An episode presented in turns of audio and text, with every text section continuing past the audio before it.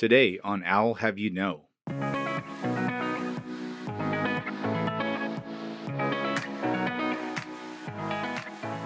one of my greatest actually experiences at Rice was how the school embraced me. I was uh, immediately embraced by the staff, the faculty, the, the students. And so it was home to me uh, the moment I opened the door. Welcome back to I'll Have You Know. I'm your host, David Druglever, Rice MBA class of 2012. On the line with me, I have a special guest, Runsi Sen. Runsi Sen is a class of 2004, and she's the founder, president, and CEO of Ovarcome. Also, a TEDx speaker, a board member of the MD Anderson Cancer Center, as well as a board member of the Rice Business Alumni. Runsi, that's a mouthful. Hopefully, I got that right. So, welcome to I'll Have You Know. Thank you, David. Um, thank you for having me. It's my honor. I am so excited to talk. I I did all my online stalking of you, and I watched your TEDx, which was fantastic and very moving, and I've got an idea of what you're doing with Ovarcome. So there's a lot to unpack here. Could you give us a sort of a harbor cruise and or uh, just highlight real moments maybe that you want to you know show or share that has brought you to where you are now like what that journey has looked like to bring you to where you are now Absolutely. So, as I always say, that you know, uh, people um, look for a purpose in their life, um, you know, all the time. And so, for me, it's it the way it uh, transpired that the purpose uh, showed itself to me with my mother's death. Um, so she passed away from ovarian cancer um, uh, 11 years ago. And so um, after her passing, um, really, I found my purpose in life, and that was to create this foundation, which is Overcome for ovarian cancer patients uh, worldwide uh, to raise awareness and to uh, provide assistance to ovarian cancer patients in need. So it took my mother's um, death to for me to find the purpose, but I think it's a very beautiful way, and I call it her parting gift, if that makes sense. That definitely makes sense, and and thank you for sharing that personal part of your story and it's really interesting to to see how the rice business experience has has interwoven itself into this and we certainly want to unpack that as well can you share with us you know a little bit about that experience and how it shaped you and more specifically you know are there some things that you know now that you wish you had known or had picked up during school Absolutely. So when I went into Rice, obviously I went in with the uh, the fullest conviction that I was going to graduate as as one of those uh, MBA students that you know that are doing so much for the business world and, and driving change and driving the mission forward for the for profit businesses. So I was determined, um, you know, to to get my mark on the corporate sector, if you will. However, one of the things that I do wish that I would know when I went to school then is to build my own personal brand. So we don't talk about that often, but generally speaking, after you know, it's been many many years that I have graduated from um, Rice, but it does seem to me that building that own personal brand, that building your passion, um, and that is a very big differentiating factor for you, which doesn't come across that vividly while you are in the classroom of um, of your business uh, school experience. So you know for example when we used to take all those presentation um, classes like how to present the best how you stand how you speak all of those things we were told that don't say um a, a lot of times this is just an example but you know i realized after i graduated and I went into my uh, work, uh, my for profit work, and then into nonprofit work, it really doesn't matter how you present as long as you present with passion, as long as your passion comes across and your expertise in the matter that you are trying to present on um, comes across fully. It actually your own unique style of presentation makes a big difference versus um, how, what you were taught in um, business school. So just a just a very small example, but I think you know what i think i would have spent a little more time if i knew about this is how to develop my own personal brand so that anytime runsi or david or anyone else walks into the room people can immediately identify okay this is what he or she is passionate uh, about and this is what he or she stands for. That is your personal brand and that is something that i wish i knew while going into um, the rice program. In this case your experience with your mother and her passing had fed into your uncovering your passion and finding your purpose as you had said and uh, so that's a very unique experience and for other folks that um, are trying to do what you're talking about, you know, building their personal brand and, and building that passion, it's that something that just sort of comes from life experience, or can you sort of systematize that and be more intentional with that? Um, how do you see that, right, for for folks that maybe didn't have, you know, as intense experience as as you had? That's a really good question, um, David. I'll tell you, I give you this example that when I was working with Direct Energy in my for profit career, we went into one of those, um, you know, all day motivational uh, speaking sessions. So I was sitting in, in the audience and listening to this individual. He was talking about how you get excited about going to work every morning and that's your passion that's your purpose. And i sat there and i was thinking that you know i don't feel that. Even though i'm in a corporate career which i'm doing well i am you know i'm very um, happy with where i am but i really don't feel that passion every morning. And so i came back and i, I did you know kind of delve into this a little more just to just to kind of think about am i in the wrong place? Or what what i am doing is not what i am meant to do. So that question stayed with me in my head and i'll tell you after um, i made the switch and now today after you know almost nine years of running this nonprofit i can stand on that very stage and tell you the same exact thing that i am actually um, passionate about Mondays. I'm actually looking forward to get back to work and, and do my thing that I do because this is what I have embraced. So to to answer your question, I think a little bit of it comes to you from your own personal experience, no matter how good you are at what you do unless you put your heart into it and you feel that uh, you know compelling passion inside you that sentence just remains a sentence. And for me, fortunately, that sentence actually transformed into something that I can actively work with.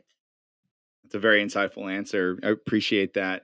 And there's two things that are seemingly uh, organically dovetailing off of that. Uh, you know, you talk about presentation skills. That's a, a big part, of course, the you know business school experience. And so, as I watch your TEDx experience, you're very polished and very articulate. And uh, is that something that um, you had consciously chosen to do? Was that you know brought to your attention? How did you go about choosing that platform to bring awareness you know to your passion? And would you recommend going through a similar process to other folks? Yeah, so the TEDx, um, I did not go to TEDx. It came to me. So actually, I never submitted an application. I did not do any of that. And so I just received an email from their committee um, uh, saying that I have been chosen to do this because some folks, uh, you know, nominated me to do this talk. And so when the opportunity presented itself, I took the opportunity to use this platform to talk about several things that I have not talked about in in in a public forum before, and so um, this was a very intensely moving experience for me because I talked, shared my life, and I shared my story, uh, something that I hold very close to my heart with a lot of other people. But I did realize after the um, the event and after the presentations, the sheer number of emails and messages I received from people who have been on the same journey with me, and um, you know, kind of felt the the passion um, and felt the the experiences they they they could kind of identify with the experiences that that I went through. So to answer your question, uh, TEDx chose me, but I feel that after doing this talk, I feel like I reached so many people that um, needed something like this from from me or anyone else uh, to just kind of go on and feel the encouragement and the inspiration. So i would definitely recommend something like this uh, to others who are interested because you might you might think that your story is not uh, worth sharing. But trust me, that all of us have some unique stories in our lives, and you don't know how you reach uh, another person or make an impact on another person's life just by sharing your story. So I would definitely recommend doing something like this should the opportunity present itself.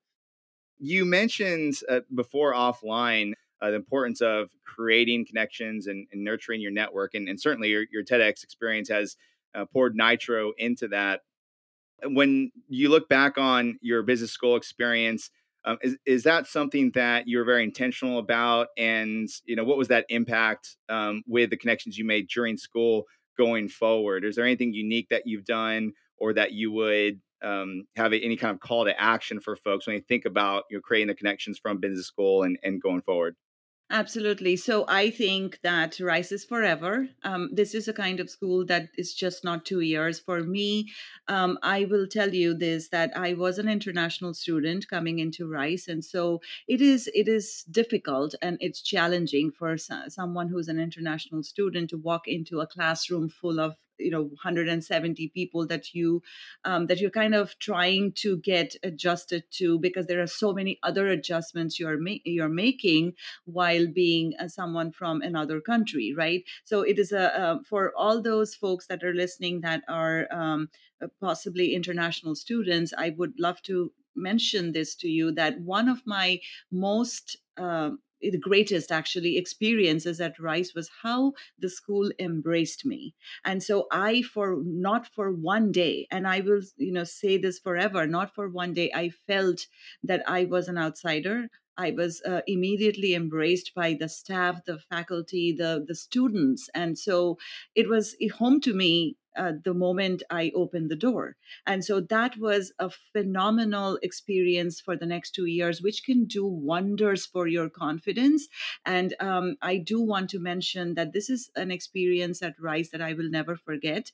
And so um, I, not just that, David, I also feel that after I walked out of Rice, um, um, not just students of my batch, but there were students, uh, you know, after me, before me, that uh, stayed in touch with me. And I actually stayed in touch with Rice when I started Ovarcome. I uh, we actually hosted our first few events um, at the uh, um, McNair. McNair Hall. Mm-hmm. Exactly. Mm-hmm. We we hosted a few of our events there. Rice gave it to us for free, and just to help um, us you know get our f- uh, feet on the ground so i don't take these things lightly and i feel that the support that I have received from Rice, starting from the dean to the administration, it is just absolutely phenomenal. And especially for someone who has left home to pursue um, their passion, this this means a whole lot more than just being uh, a student uh, in the U.S this has been an incredible experience and and the connections to date i am still in touch with so many of our rice mbas um, that I did class with. So very recently, uh, one of the uh, my classmates reached out to me, and he basically said that his mom passed away from ovarian cancer when we were in school. I did not know that, but now he wants to help out and he wants to get engaged with Ovarcome because he feels, uh, you know, um, tied to the cause. So things like this is is just very precious and i feel that rice brings that community and that uh, that feeling of togetherness that is so important and that builds your confidence and just makes you an incredibly better person going forward. Wow. Uh, that was super powerful and uh, awesome that the school had helped to host and uh, with the building to to get ovarcome you know going and i think that's a great segue at this point and i know this is a primary focus for you. I've taking a look at you know so much of what you've put out there and your website and everything but for the folks that aren't acquainted with ovarcome in your own words can you describe the charter or the mission of, of ovarcome and what really success looks like for your organization Absolutely. So basically, Ovarcome, as I mentioned at the onset of our uh, of our discussion, we are an ovarian cancer foundation, and the reason being, as I shared with you, I lost my mom to ovarian cancer, and so in her memory and with her inspiration, I created this foundation. And so we um, have, I always say that we have four pillars of our mission. So one is our research funding um, to find a cure, which ultimately will find a cure for cancer. So we do very much invest in research. Uh, we also uh, do our global awareness programs uh, through our social media, through our events, and with our partners we have a patient assistance program called Ovarcare. This one is unique in its nature because we pr- provide lifestyle, like financial assistance package, as well as psychosocial assistance packages to patients, ovarian cancer patients in need. And I'll tell you, David, that when we started this uh, program, Ovarcare, five years ago, um, we started with uh, MD Anderson as our uh, partner first partner. But now, after five years, we are working with over 137 hospitals nationwide. So um, th- this program has really taken off, and it is really impactful, where we can see like direct impact um, to the patient and the woman's life, and and of of course to the lives of the family members as well.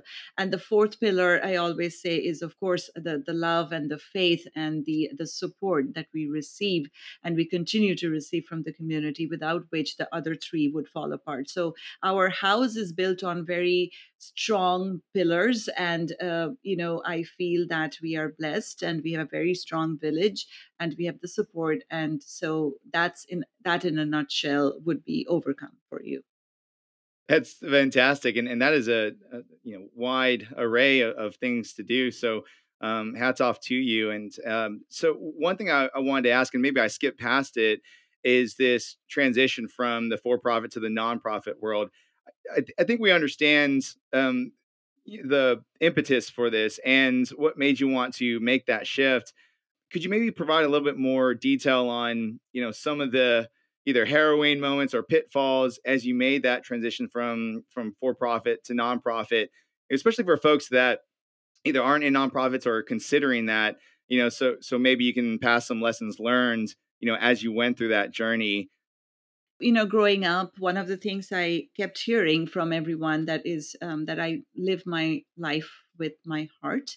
And so you know i was told that i need to tone down on my uh, you know the heart factor if you will and um, the emotional um, side of me and just to become more practical and all of that good stuff. So i was like okay mba is the way to go because that will bring me to practical ground like nothing else. So i went to rice i did the program but i'll tell you that the switch was entirely led by my heart. There was no other reason because i never had had any nonprofit background, never worked for a nonprofit before in business school. And this is one of the things that I would like to see changed is there was not much focus on nonprofit, um, you know, management and so um, there was nothing in me that was prepared to to make this transition. So this was uh, this was completely a transformation that was led by heart. But i'll tell you this that being at rice for the two years that i was it did give me the confidence. It gave me you know the tools to analyze my risk of doing this. Um, it gave me the credibility behind my name. It it just made me think about you know what are the challenges and the benefits and uh, would they outweigh one another, and also the fact that just the marketing and the strategy uh, you know classes that i that i was a part of then the presentation you know all of those things that i cannot just tell you that there was one thing and then of course the finance classes too. I mean if i was creating a nonprofit it's the whole um, 360 right? So i had to without the knowledge that i gained from rice i don't think i would have the courage to make that transition. So even if the transformation came from the heart the courage was provided by rice if that makes sense. That makes a lot of sense. I mean sometimes we just need you know that support system or the right frameworks to to move forward in the way that our, our heart's leading us and I, I think it's so interesting. I, I remember offline when we were talking about how the universe responds to your passion and it's so interesting to see how that happened and how that coalesced for you um, so it's it's very inspirational Runsi and so um, it's and how everything ties together right? Because you don't really know going forward um, how this is all going to work, right? There's there are a lot of points, you know, where like I, I don't really know, but you know, as you lead by your heart, eh, things kind of come towards you, right? And and uh, you know the kind of the universe sort of makes things happen. Is to be a little woo woo, but your life is living proof of um, how things work out. You know when uh, you really tune in. So, but I'll tell you this though, David, just to just to um, add something to that is, it, it, even though the whole um, drive obviously came from the heart, but I I run this business as a business. You know, I run ovarcome as a business i do not like nonprofit as a whole new sometimes you know it, it just is just treated in a very different way that it's a nonprofit where nobody is supposed to make profit nobody you know it's it's a very um, different way of looking at this uh, sector um, the but i feel that it should be run just as any other business even more so because we offer these programs we as in all nonprofits we offer these programs and services that everybody like in their own community it's so needed and so it needs to be run with the head and so even though the the encouragement came from rice from all the things that i learned from rice uh, you know the decision to switch obviously was led by the heart but also after you make the transition you actually decide to run with it then these two things are not enough. Then you have to kind of run with it and stay with it with the business skills that you have learned out of the business school because those without those i don't think i would be as successful with ovarcome. Absolutely and so interesting because i'm sure that there's been you know of course a myriad of challenges and, and of course for nonprofits you know funding is a, is a big deal as well.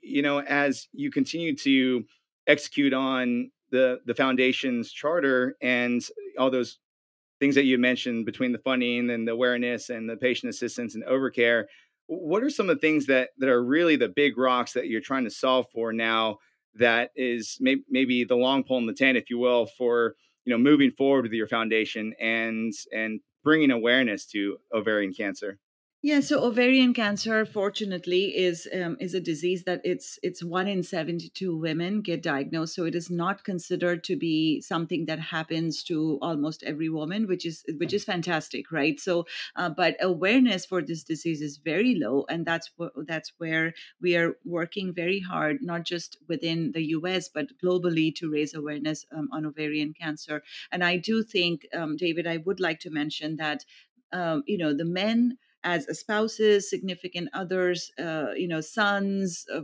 friends, um, brothers, uh, they have a big role in this as well. You know, the woman being the center of any household, when something happens to her, the whole family kind of falls apart. So it's important for the men and in the family um, to also learn about this disease and so that you know they can keep their women um, kind of aware. And so you asked me how the funding and everything else progressed over the years. So we started um, nine years ago, um, you know, with a bake sale, and this was just with friends, and we made, I think we raised about eight hundred dollars, and we were super excited because we didn't expect. We went from ground zero. There was when I started Ovarcome, there was zero funding. There was like zero dollars in the bank, but we just went with our vision, and we. Um, I just somehow felt the the confidence that we were going to proceed with this. And so after we raised that eight hundred dollars, we were we were very very happy with it. And then you know somehow today, nine years later, we have companies like GSK and AstraZeneca and you know others that are um, that are global companies that are out there sponsoring us. So I am so grateful and thankful to not just the companies that support us, but every individual that has um, stepped forward to make a donation. We have had so many friends from rice that um, are either involved in our you know leadership council or, or, or every um, annual donors or they have helped in campaigns they have helped uh, you know attend events. So rice has been through and through a big supporter um, of all we do. Mm, i love that. And this is such a great harbor cruise of not just your life but also your efforts. And so maybe in the last couple of minutes here, can you share some of the unique challenges of ovarian cancer as opposed to other types of cancer? I don't have to, of course, come up with a list of other types of cancer, but some things that are uniquely challenging um, about ovarian cancer that maybe make it a little more difficult um, than other forms of cancer.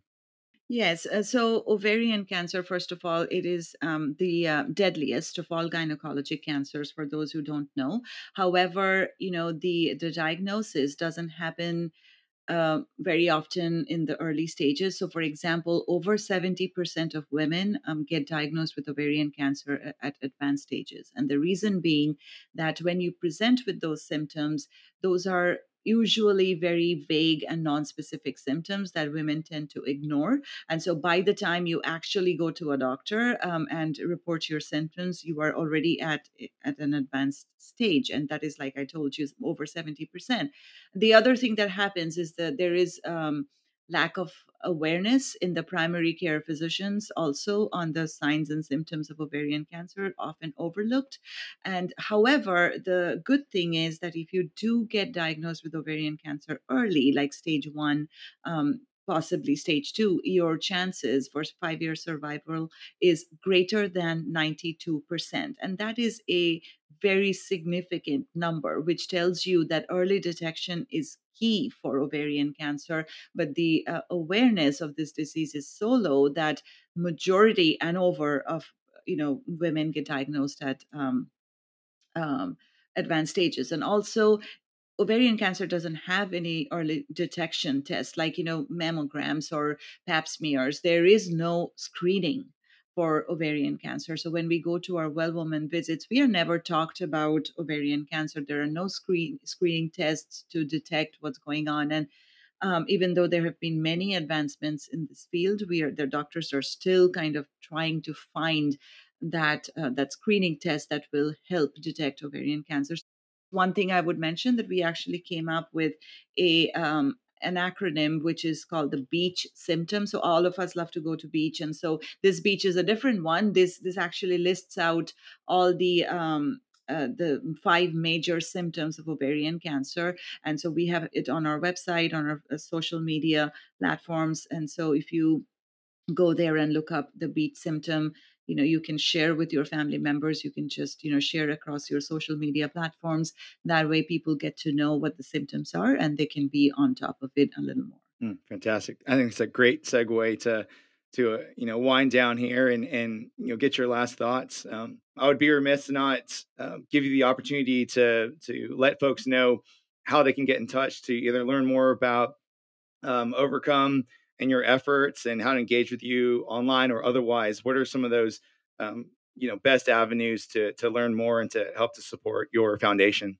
Yeah so ovarcome is obviously we have a website we have we are on facebook we are on twitter we are on instagram so if you would look us up um, and find us there that would be great and that's a great way to stay updated with the progress of the organization. Um, as uh, an alumni of rice i would love for you to reach out to me and you can always find me. I am on linkedin. I do not do facebook much but um, i'm on twitter and linkedin and also of course my um, email address um, that uh, which is runci at ovarcome.org so feel free to please reach out to me and always remember that you know it's the it's lead with your heart but follow your passion but uh, take the encouragement from all the you know business school learnings that you're that you have and be confident to make make a difference because you can. Runci, thank you so much. It, has been such a pleasure to share this time with you. And uh, i just want to call it out in case folks don't check the show notes that should have the information that you just mentioned. Uh, the website is ovarcome so o-v-a-r-c-o-m-e dot org ovarcome dot org so um, be sure to reach out, check it out, and uh, as well as your TEDx talk. If you just type in Runci Sen, it will come up, and uh, it's a fantastic, very motivational, inspirational talk. Runci, that's all I have for you today. I'm going to drop the mic. Uh, I really enjoyed this time. Thank you again. I did too. Thank you so much, David. This has been I'll Have You Know. Thanks for listening. You can find links and more information about our guests, hosts, and announcements on our website, business.rice.edu. Please subscribe to this podcast wherever you find your favorite podcasts and leave us a comment while you're at it let us know what you think. I'll Have You Know is a production of Rice Business and is sponsored by the Rice Business Alumni Board. The hosts of I'll Have You Know are myself, Christine Dobbin, and David Drew Gleaver.